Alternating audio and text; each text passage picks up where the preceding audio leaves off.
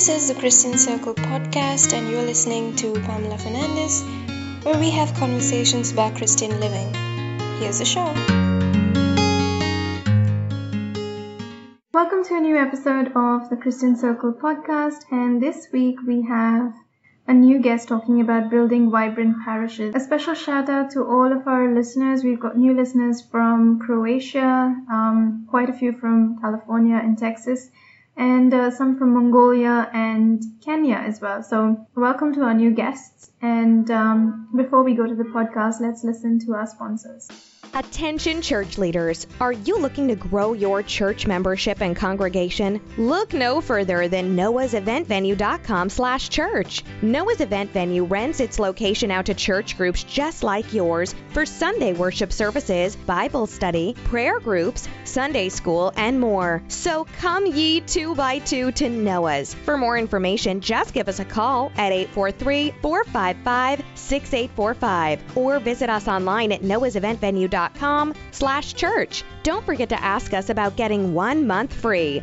That's noahseventvenue.com slash church. We'd love to have your congregation meet at Noah's. I'm Patti Maguire Armstrong. I'm a writer, a Catholic author. I write for a couple of newspapers, Our Sunday Visitor and the National Catholic Register, Legatus Magazine, and uh, I have a number of books out, including the Amazing Grace series that I wrote with Jeff Cavins and Matthew Pinto with Ascension Press.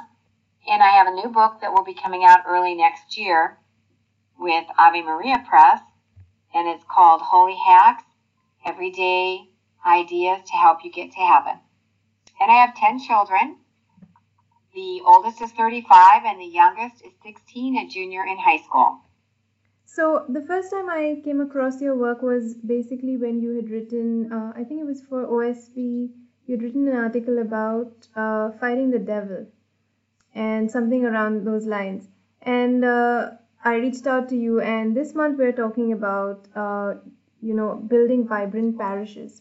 So, what exactly is a vibrant parish in the first place? Well, to me, a vibrant parish, and I believe I I belong to one, Cathedral of the Holy Spirit in Bismarck, North Dakota. People are really practicing their faith, and mm-hmm. um, I suppose there's two different ways you can look at it. A vi- vibrant parish might be one that has a lot of activities, a lot of participation, and parishioners get to know one another, and I think that's a very good thing. And one thing that I really appreciate at Cathedral of the Holy Spirit is that there are two masses a day that are extremely well attended, daily masses. So there are probably anywhere between three and four hundred people a day that go to daily mass. Mm. Uh, one's at six forty-five and one's at eight o'clock. Now during Lent, that number is more like five to six hundred a day are going to daily mass. Um, and so to me, that's an extremely vibrant parish. And my husband and I travel. We have uh, some of our kids are living in different states. We have family in different states. And every once in a while, I'm invited to speak at events. And so we'll travel a bit. And we, wherever we go, we look for a daily mass. And we've never seen the kind of daily mass attendance like we have here at Cathedral.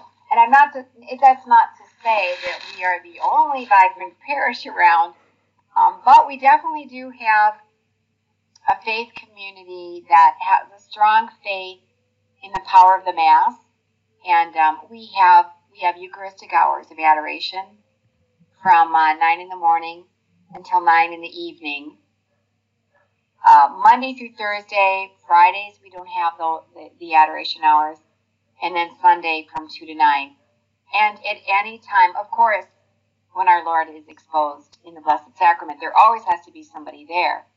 But rarely is there not extra people. Rarely are there not more people any time of the day or evening when you go in there, especially in the evening hours, you know, after 5 o'clock, 5, 6 o'clock. Uh, it's not unusual to see a, a dozen people there praying. So that's exciting because I think it feeds on itself. I think the more you do that, the stronger your parish becomes, the stronger the um, the faith life, and it just gets everybody moving in another direction or in a good direction. You know, um, a very positive, vibrant direction. And the other thing I should say, I've lived here. I'm originally from Detroit, Michigan, and we've lived in a few other states. But we've been here for 28 years. And another sign of not just that we have a vibrant parish, but that it has grown that way over the years, is that there is always a line for the confession. Mm-hmm. And we have confession every morning for half an hour before Mass. Actually, for about, um, well, half an hour or longer. Sometimes if there's a priest who's not saying Mass, he will stay on and he'll just keep hearing confessions until they're done. And we have confession times on Saturdays also, um, two different times on Saturdays. So it isn't that everybody's crowding in because there's not a lot of time to get to confession. There are many times during the week, but we have a community that respects that sacrament for the graces that it offers to us, um, and to to just to keep our faith strong, to keep our souls strong. Uh, but really, if you don't get there early enough in the morning, you often don't have time to get into confession because there's so many people lined up every day. I think one of the uh, suggestions that was made to churches in the Middle East for growth was that they had to have adoration every day. And if and when the adoration happened, the churches would grow. And I can say this even in, in Kuwait um, they went from one church to having five churches in, in, in five years after having started that adoration every day. Wow, that's quite remarkable. From one to five. Yeah. Wow. Yeah. Very exciting. But now you've been to many states, you've said, and you've seen that um, you know the attendance is not that high. Um, daily masses don't really have so many people. Why do you think that is? I mean, what is the, the obstacle to having people make these parishes so vibrant, come to confession, go for Mass, uh, visit the Blessed Sacrament? What is the obstacle to all these things? Well, I don't think it's just one thing, but one thing I noticed, there's actually two other parishes that I have found noteworthy. Divine Child in Dearborn, Michigan, which is just outside Detroit, they also have two masses a day that, that are very well attended. And then in Sleepy Eye, Minnesota, where one of our daughters is married and her father-in-law is a deacon at that church, it's a small town, but they have, it's very well attended in the morning. So, so it's quite remarkable when you find these churches that have a vibrant community that are going to mass, that are going to confession. And when they do so daily, they have a real appreciation of the Blessed Sacrament, mm-hmm. that they are receiving Jesus every day and that's worth getting up for. That's worth taking the time. And the question is, where does it come from? Well, I think, I don't think there's just one source. I think a holy priest can bring that to his community.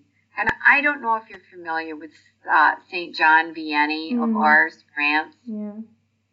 If you know much about his story, he was sent to a remote area in France. Yeah. And it was not it was not a very good parish. Mm-hmm. They they went they went to the bars, they did not go to church. and they, they he wasn't really very welcomed there. But Ars became the holiest place in France, mm-hmm. or one of the holiest places, because St. John Vianney was such a holy priest. Mm-hmm. He prayed and he fasted for his community, for his parish and things gradually became to turn around. Turn around. It wasn't like he showed up and gave some fantastic homilies and people started coming. It was a slower process than that. And I think the holiness of a priest can really reflect on the holiness of a parish community. And and I also believe that it can happen the other way around too. Yeah. You know, that we should be praying for our priests. And we forget about that sometimes. Yeah. We just think they're there for us, and they should be, but we need to be there for our priests too. We need to pray for them. They have a very, very important job. Um, we need to be showing up and, and growing in our faith. And I think that's the beauty of our faith and, and the gift that God has given to us is that we can pray for others. We can make a difference with our prayers and our fasting and our sacrifices. That He allows us to touch beyond just our own souls, um, but to spread that holiness to those around us through the Holy Spirit. You know, I don't know how God does it all, but He manages to touch our souls when we're open to it. And, you know, I've talked with them. Um, I've interviewed people with St. Paul Street Evangelization mm-hmm. who go out and spread the gospel. And I said, um, one guy I was talking with, I said, Oh, well, I'm sure you pray to the Holy Spirit before you go out, right? He said, Well, yes, I do, but I don't just pray for myself. I don't just pray for the Holy Spirit to speak through me, but I pray for Him to prepare the people I'm going to be speaking to. Mm. And and so along those lines, you know, for us to be praying for our priests. You know, sometimes I think um, it'll cross my mind, not as often as it should, but during a homily, yeah. I'll realize I'll send up a prayer for the priest mm. of the homily that he will speak clearly, that the Holy Spirit will guide him, and that the people listening to him will open up their hearts and minds mm. to what he has to say. And you know, when you think about it, what if we all did that? What if, as our priest stood up to give the homily, that if we all said a little prayer for our congregation and for him, um, wouldn't that be a beautiful thing? That would be fantastic. And I think that's one step that people can take to making a parish vibrant. What do you think are the other things that we should do apart from prayer? Which I think prayer is the, one of the most important things that we should be doing. But uh, what else can we do to make our parishes vibrant? Well, we talked about prayer on an individual basis, mm-hmm. but what about um, forming prayer groups mm-hmm. and Bible studies? Book studies, Bible studies, uh, Bible groups. There are so many programs that will guide you through. You know, you don't have to be an expert because you can buy a Bible study. And Jeff Cavins has a beautiful Bible study. He's well known around here. Um, I, I, nobody would have a problem finding a good Bible study. They have women's Bible studies, uh, women of grace, um, and to join together with others. And a lot of times, many, many years ago, uh, there was a woman who I didn't know very well, and she contacted me and she said, um, you know, I wasn't raised Catholic, and I and I'm Catholic now, but I don't really know how to go about raising my children mm-hmm. Catholic. Do you know of any prayer groups or Bible studies? Well, at the time I didn't, but later on, um, maybe it was a year later, and I was somebody came to me and said we should start a prayer group. I really wish there was a prayer group. And I said, well, let's. Why don't we? I, I know somebody else who would like one. And before you knew it, we had a dozen people meeting every Tuesday evenings, and we brought our families, and we would gather together to pray a rosary and to lift up intentions. And sometimes people would just share different thoughts and inspirations. Um, and now our church has a number of prayer groups that gather. We have a Monday night prayer group for vocations before the Blessed Sacrament. And there are a dozen or more people that come every Monday from 7 to 8 and they have a, a, number of prayers they recite. They have a, a, quiet time of reflection. They have a rosary they say together. And that's another thing. Our, I, I've lived here for 28 years. When I moved here 28 years ago, we had a shortage of vocation. Mm. My pastor at the time gave a homily one Sunday that was really quite depressing he said, well, this is how old our, the average age of our priests, and it was, I don't know, somewhere in the 50s. And he said, in five years, this many are going to retire, and this is going to be the average age. And it was even older. And I thought, oh boy, this, you know, it just sounds very depressing. And his message was we all need to be praying for vocations. And in our diocese, there really grew a push to remember to pray for vocations. And we had a prayer we said after each Mass.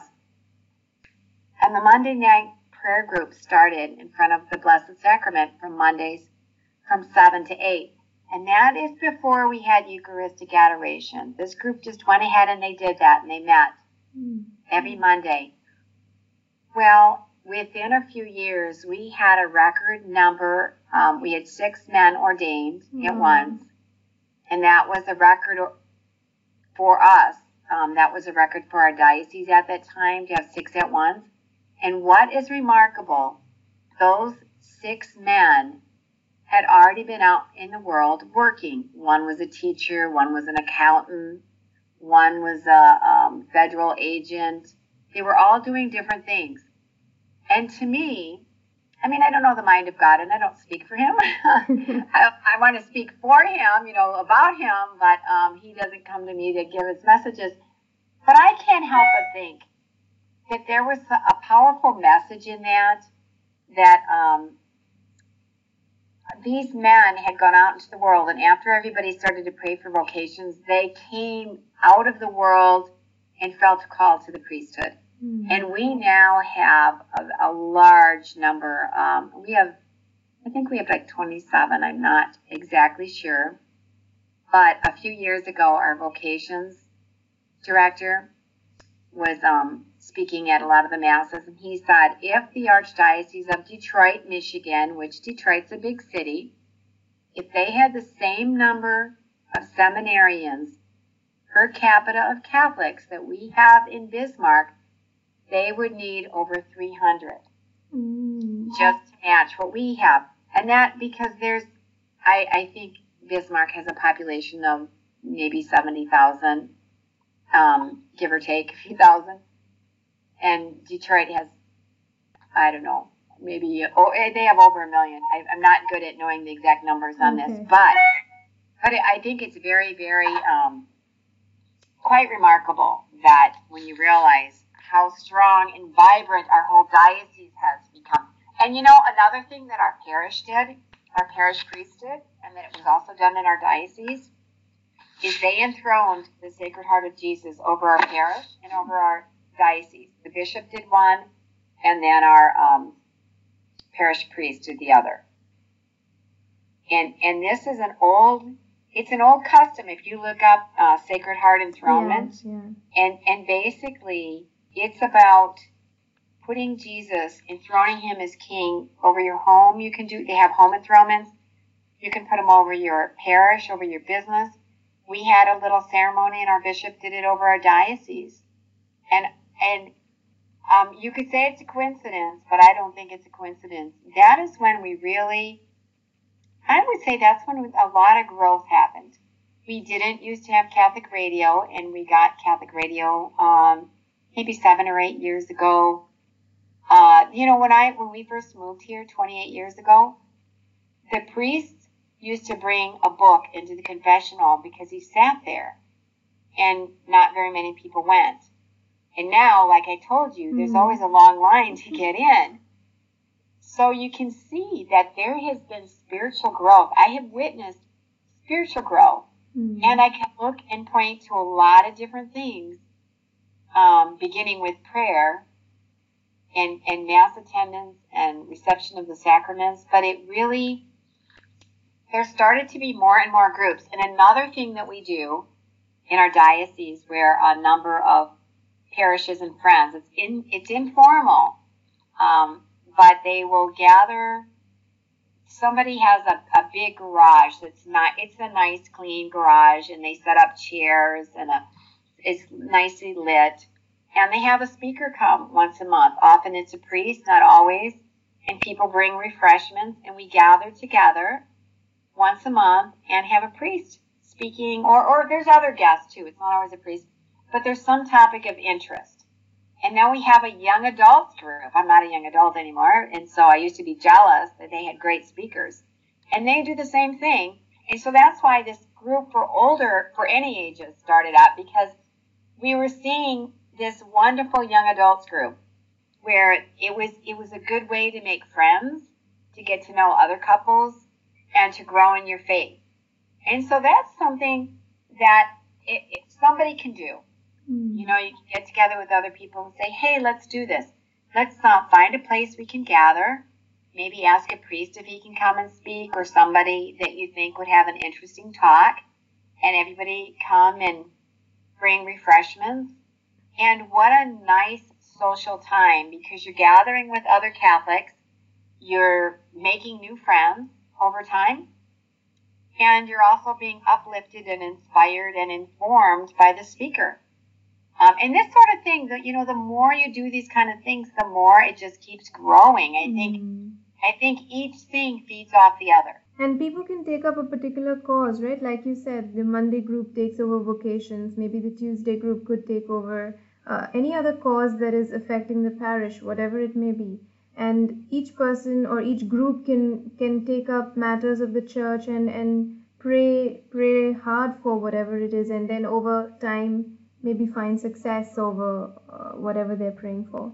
Right, and you don't need any special expertise to do this. You just Mhm. have to have the desire. Start out informally, um, you know, like a few people gathering, or if you want to start a group with a speaker, just figure out well where would we hold it and who would we ask, and um, and then start telling people, spreading the word. You can put an announcement in your church bulletin that this is going to take place. But I, I want to warn you, when we first started our prayer group, and there were three different families, all we wanted to do was put an announcement in our bulletin. We didn't want to have to go asking people and collecting people because it seemed so much easier. Just put an announcement in the bulletin and people will come. Mm. But our, our pastor at the time said, no, first I want to see, I want you just to invite people. And he wanted to give it time to grow before he Mm. made an official announcement. So we didn't like that answer, but we just went with it because we, we wanted the easy way out. Yeah. We didn't want to stick our neck out. And, and so between the three of us, we would think of people we knew that seemed like, you know, they seemed like they might like to gather with us, you know, to, it was just a, it was short and informal, really. It was only 45 minutes, but we often stayed longer and visited and talked because it was enjoyable to be together. Um, but you could come and go quickly if you had other things to, to do. So we little by little started inviting people. And I know at one point we had maybe 15 people, which for a small um, evening prayer group wasn't bad. 15, 15 families. So we had a Mm. lot more people than that when you had the husband and wife and children. And, and sometimes maybe the, even if the wife wanted to come and the husband didn't or vice versa, sometimes the husband came and the, and the wife was working. But um, whoever wanted to come, it was informal, but we did gather together and pray the rosary and we lifted up our intentions. Well, the time finally came where our pastor said, okay, go ahead. It, it's been going well. We reported back to him many months later that um, we had over a dozen families coming every week. And so he said we could put the announcement in. Not only did he say we could put the announcement in, but he mentioned it during his homily at church Mm. because it was the Feast of the Holy Family. And wouldn't it be a nice idea? There's a family prayer group that you could attend. So we had the best publicity possible. And you know what happened? Nobody came except the people we had invited by word of mouth. And so it taught us a lesson Mm. that there were a lot of people who knew about it, and we used to put announcements in the bulletin. And once in a while, somebody would come because they saw the announcement. Once in a great while. And um, a lot of people would say, Oh, I should go to that group. And then they never would. Mm. Um, but the people we had asked, I asked one couple, I said, Well, why did you decide to come? And uh, the woman named Sue said, Well, when you invited me, I was very complimented that you saw something in me Mm. and thought I would like to come. Yeah. And I and so we did come because we were so complimented that you felt we would like to come, that you that you picked us out. So I I mean I'm I still like announcements. I use them all the time for like um you know, I put on a woman's retreat. Uh, this will be our twelfth year, and I and I rely on announcements all the time in church bulletin announcements or our diocesan paper. But I'm just saying that there's nothing like a personal invitation to get Yeah. somebody's attention. What about uh, new people? You know, when they first come to a parish, they feel left out. What do you do to help incorporate all these people into the parish to welcome them, to make them feel at home, and then include them in into a, a vibrant parish? I'm so glad you asked that question because I think this is so important. And at least in the United States, I don't know other cultures, for some reason, and I have my theories, what those reasons are, but Catholics have a habit of not being as outgoing and friendly as some other denominations are. Mm. Now, what is the reason for that?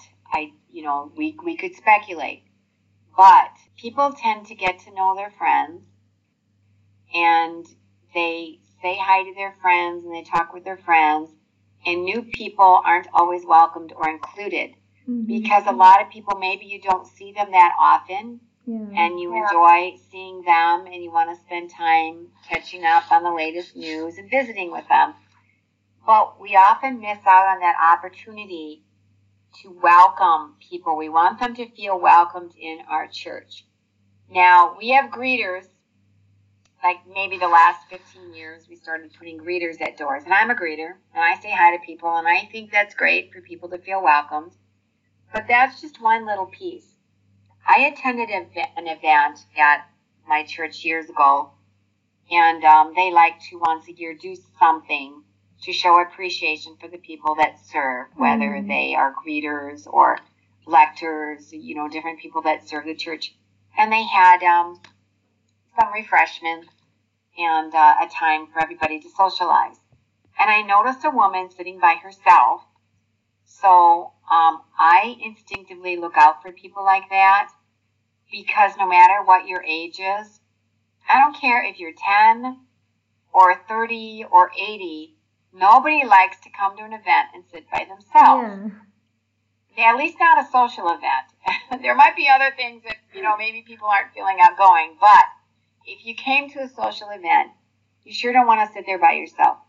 And and this was actually it was a dinner that was served, and I um um kind of a potluck thing, or you know I went up and I got my food, and I saw her sitting by herself, so I went down and I sat with her and I introduced myself, and we visited that evening, and um and then the event was over, and she went home, and we I said goodbye to her, and it hit me, my goodness. This woman was trying to get to know people, and that's why she volunteered at church she had attended the event. Had I not sat down with her, Mm. she would have come, eaten, and left, God, not yeah. having spoken to a single person. Yeah. That should never happen at Yeah. any of our church events. We should always be looking for people who don't have somebody they know or to sit with. We should, it, we should take it. It is very enjoyable to visit with our friends, but we also need to make the sacrifice of looking for other people, meeting new people, and including them in some way. Yeah. I, I think this is a very good point uh, because I've been to, I travel a lot around the world and I'm always at a new parish uh, every time I move. So I've, I've always experienced this. There are, there are weeks and weeks and weeks on end where the only person's hand you probably shake is the priest because even when they have to do uh, like a peace offertory or something like that, people won't even look you in the eye they, they know you're not from that parish. So we can be very cold sometimes as Catholics, and I think we need to warm up a little bit. Yes, I think we need to get beyond our natural. I don't think people don't realize it. Maybe they don't. They don't stop and think about it. They don't want to be hurtful, but I think we need to get out of our comfort zones, and we need to be welcoming. If we really want to practice our faith, we can't just be in our own little worlds. We're going to have to maybe get uncomfortable sometimes um, invite people to our houses or just sit down with them at an event or say, hey, you don't, I don't, you don't look like you're from around here. Um, and engage in conversations. We need to be friendly. And the sad thing is that a lot of the other churches, Protestant churches, do a better job of this than we do. Hmm. Um, and I think part of it is um, their worship is more reliant on uh, ours is a quieter, reflective Yes, service, a yes, mass. yeah. We're- We're there for the Eucharist. We do have a time where we give the um, handshake, and so there, there. But for the most part, our worship is is uh, vertical. It's going up and down. We're ga- we're praying together as a community, but we're all focused up on God, and that's a very a big difference in our worship services, mm-hmm. where theirs is a little bit more horizontal. And I have some neighbors who left the Catholic Church and they went to a Protestant evangelical church, and she said I made more friends there in a few weeks than I did two years mm-hmm. at the Catholic Church. But then she described to me how there's a part during the service where you get to know people. Okay, well, we don't do that. And that's not, our, ours is a big social time. And, you know, all the singing and rocking and rolling and, yeah. um, you know, during the service, getting to know people. That our service is from us, you know, going up to God, going up to heaven mm-hmm. in unison. Ours isn't so much about this is a gathering time to get to know one another and um, but but we so we don't we don't worship the same way but we do have to be aware of those opportunities and the necessity of us to welcome people to our churches because some of us like i'm sure you and me we're we go to the catholic church because we understand that's where we receive jesus that's where the true yeah. presence of jesus is so even if the homily is boring, even if the congregation isn't very friendly, I'm going to go to the Catholic Church no matter what. Mm. But we have to realize that not everybody fully understands their faith. Mm. Maybe they're just looking into it. Maybe they're thinking about coming back. Maybe they're thinking about leaving. Mm. You know, everybody's in different places. And friendship of others can make a difference between them staying or going to another church or not going to any church at all because we are the church. Yeah. There are churches more than just us, but we are a pretty big face of the church in our encounter with others because the priest can't be friends with every single person in the congregation. Yeah. we have a responsibility to spread and share and practice the faith and, and to create a community you know, the, the, that's why I said there's, I think there's a lot of pieces of it. A holy priest, like St. John Vianney, mm-hmm. is going to make a difference. Um, but so will, so will outgoing, friendly parishioners. And it, it rubs off, you know, the friendlier and the more outgoing and the more opportunities you have. And I also think that we should vocalize this. I think we should have these conversations with our friends sometimes and say, hey, you know, we really need to push ourselves. Be friendly. I, I notice there's people who come and they go and nobody talks to them. I really think we need to do something about that. I and I have a friend. She and I share that same pet peeve, and she became very very good friends with a Native American family, and um, and they're definitely we don't often have Native American families that come to our church, but she noticed them and she said, "Hey, I'm I'm Shelley. Who are you? I know our, I know we Catholics aren't always very good at um, meeting new people, and, and she got to know them. And it turned out that this new friend, Jerry, and her husband Bill, he had come back to the faith. She was a new Catholic. She was trying to bring um, her children into the faith. She ended up get um, with brain cancer, and she fought it for many years, and she just recently died. But my friend Shelley became one of the closest friends this family had. They were so close together.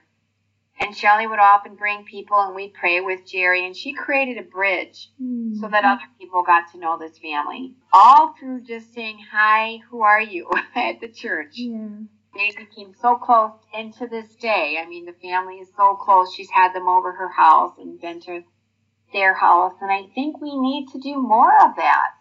And just also to add, uh, I think most parishes today have, uh, I think, lots of cells and associations. In our parish alone, I think we have more than 50 cells and associations.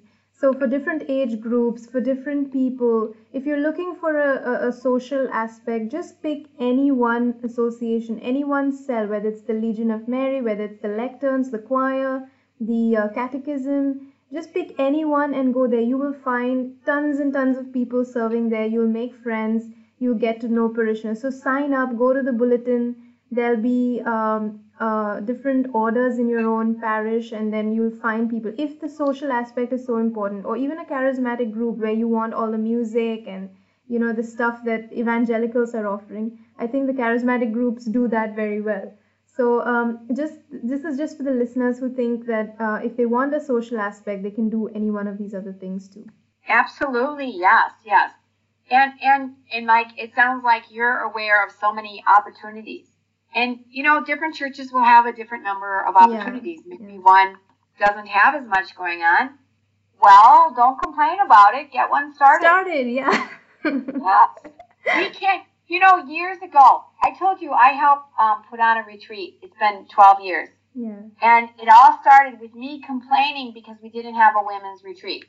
There was one four hours away I knew about, and I thought, well, why can't we have a retreat? And mm-hmm. then I saw a very popular priest of ours. I saw a poster. He was going to be speaking at a Lutheran women's retreat. And I thought, what the heck? why can't we have a... And then it hit me well, he doesn't make his own retreats. Somebody has to organize one. Yeah. Um, and then just one friend and I, and we found somebody else to help. We started it, and we've been doing it for 12 years now. And we we always have, um, you know, two to 300 people that come. Mm-hmm. It's a Lenten retreat, um, and we've been doing it for 12 years now. But the idea is, it started with me complaining and have a retreat. Yeah for, for women, and now now we have not only do we have that one, but we have um, quite a few of them throughout the year. So yeah, it, it, which is another sign of our the vibrancy of our of our parish and our diocese really really growing. But um, everybody should do something and ask God what He wants you to do. Yeah. You know how what what role should I be playing in my parish? What can I do? And if you have a desire for something that doesn't exist, well, I gotta say, it sure it sure is very likely that God is calling you, you to get that yeah. started. Then that's last week we had a, a our episode on Mother Teresa, and our regular guest uh, Charles he said the same thing. He said if there is something that is missing in your parish, maybe God is asking you to go and start it. So I think yeah. that's a great point. That's a great point. Um, and I want to say too, not people tend to say, "Oh no, not me. Oh no, not me." Yeah. And that is never an excuse because we know that God God does not call the equipped. He equips those he calls. Yeah. And I can tell you, I'm not I never felt qualified to do anything. I wanted to be the one to head anything up. I always wanted to show up and somebody else do it. But the more willing to stick your neck out and do things and after a while you become knowledgeable and you feel comfortable planning these things because there's only one way to learn and that's by getting in and doing it mm. so so don't say here i am lord send somebody else yeah i know it's like we, we all would like to just have somebody else plan the event and we just show up but um not only that but you're saying yes to god yeah. you know if he if you feel he's called i would rather take a deep breath and go forward than to one day have to face him and say, well, I know you were, I thought that was you calling me, but uh, man, I just didn't want to do that. I'm sorry, you know. So I think we need to not back away and run or run away when we think we're being called. We're just going to take that deep breath, pray as you go along, get information, get support, but but go ahead and um and and do what you think you're being called to do. Don't run away from that. And the last question on this is uh, I know you mentioned that first you, you take your petitions to God, then you speak to your parish priest. But if people need help with making their parish vibrant, doing any of these things, uh, where should they go and what resources uh, will they need? Um, that all depends on what you're doing. You know, if you want to start a prayer group, you need a place to sit down and uh, have it and start telling people. You know, but if for instance, when I did a women's retreat, that's more elaborate, and that took a lot of uh, advertising and finding a place and getting a caterer. That that was more elaborate, but every bit is doable for just anybody who has the desire. But I, I would say if you're feeling called to do something, then figure out what do I need. Because maybe if you need a Bible, if you want to have a Bible study, well, then you have to decide on a Bible program that, that and then invite people. word of mouth and use your church bulletin, make flyers, put up signs. You're going to make flyers, you have to get permission. Mm. Um, I assume most churches want you to have permission to do that. And so, um, you know, before you start tagging them up everywhere, uh, make sure that your parish priest or, or the parish secretary has given you permission that you can do that. And, and so you want to go through, that's one thing. Um, make sure that it's okay Yeah. with your parish priest because maybe you might want to have a dance class in the basement. you can't just go ahead and uh, or exercise class. You just can't go ahead and do that. Just make sure you have permission first. Yeah. You know, which is what we did when we started our prayer group because we were holding it at the church. So we first of all talked to the priest about it, and um, and then we went. We did it his way, Mhm. and it wasn't the way we wanted to do it, but lo and behold, it turned out to be the best way. Mhm. So um, get permission, and sometimes they, sometimes the priest will say, "Oh, oh, sure, you know, if you want to do that, that's fine with me." Or maybe sometimes he's so excited that you're doing it, he's going to get behind it and offer to help you or give you resources or say, "Oh, yeah, you can meet in the, you can meet in this room in the church." Um, so depending on what you're doing, that will determine your resources. But I, I mean, everything we talked about today, I don't think anything. Uh, you really needed supplies. You just need to. Well, I mean, you know, Bible study or or book studies. I belong to a book study at another parish. Well, it's not really a, another parish, but um, we gather together, and it's a friend of mine from another parish got everything started, and we just take turns deciding what book we're going to read, and we we read a couple chapters and we talk about it, and it's always some Catholic book, and that's a it's a very enjoyable time with other women, where we learn more, we're inspired. Um, so there's there's nothing we talked about outside of if you wanted to hold a conference. Mostly everything's simple, you know. And we didn't even talk about all the different possibilities. You know, Christmas caroling Yeah.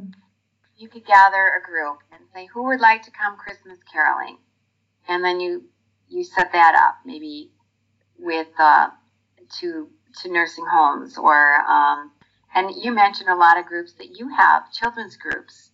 Yeah. Um, you know, I guess it just is going to depend on what activity you want to do, and then look if you have an idea for an activity. Um, go to your computer and see maybe there's other people, other groups like that, so you can learn Yeah. from what other people have done. So, any last thoughts that you have on building a vibrant parish? I like what you said earlier. That basically just volunteer and say, "Here I am, Lord. I've come to do Your will." Um, just have. Just tell him that, and he'll take advantage. Yeah. yeah. He'll he'll. Uh, if you volunteer, he'll use you. Thank you so much, Patti, for today's uh, podcast and for spending your time with us. Let people know where they can find you online and um, wh- where they can reach out to you if they want to get in touch with you about your women's retreat or other things like that. Well, sure. My own blog is pattimaguirearmstrong.com. It's all one word. Patti, P-A-T-T-I, Maguire, M-A-G-U-I-R-E, Armstrong.com. Um, but I also write for the National Catholic Register and our Sunday Visitor, as you mentioned. And so if you just put my name in, you'll see uh, all the different places I write for. You can click on different articles. I have quite a few of them out there. So, um, and I, I, I have a book coming out with um, Ave Maria Press, and I have the Amazing Grace book series with um, Ascension Press. is very inspiring. A lot of stories of miracles and inspiration. If anybody's interested in that, but thank you, Pam. It was it's just been a pleasure talking with you. Yeah, same here. I'm so I'm so thankful that you spent time because this was a very difficult subject and not a lot of people were uh, interested in talking about about a vibrant parish. I'm not sure if they've even known what a vibrant parish is. So you know, it takes a certain amount of experience to be able to talk about this. Well, I can relate because when you told me that's what you wanted to talk about, I really questioned if I would have anything to say about it. but but when I sat down and reflected and I saw how our parish has grown and all, all the different exciting things we have going on, I'm, I'm glad that I did take this on. Like I said, you know, just answer the call yeah. and you'll be amazed. I, I was amazed. and There was actually a lot I did have to say on the topic. Yeah. And, you know, I have to admit, when I do this podcast every week, I'm amazed at how God works because uh, I just reach out to people and I just wonder, okay, well, how is this going to work? I mean, will they know enough? Will they say enough? And, and somehow God does make it work. The content that does happen, like the, the words that we share sometimes are completely different from what we planned out, uh, you know, during the format. So uh, I know that God is working, and, and it amazes me that guests every time surprise me with what they have to say. Well, I surprised myself because when you wanted to talk about vibrant parishes, I thought, well, why is she asking me that? What do I have to say? But anyways, it was it was really enjoyable talking with you, and I realized there's so much that can go into a vibrant parish.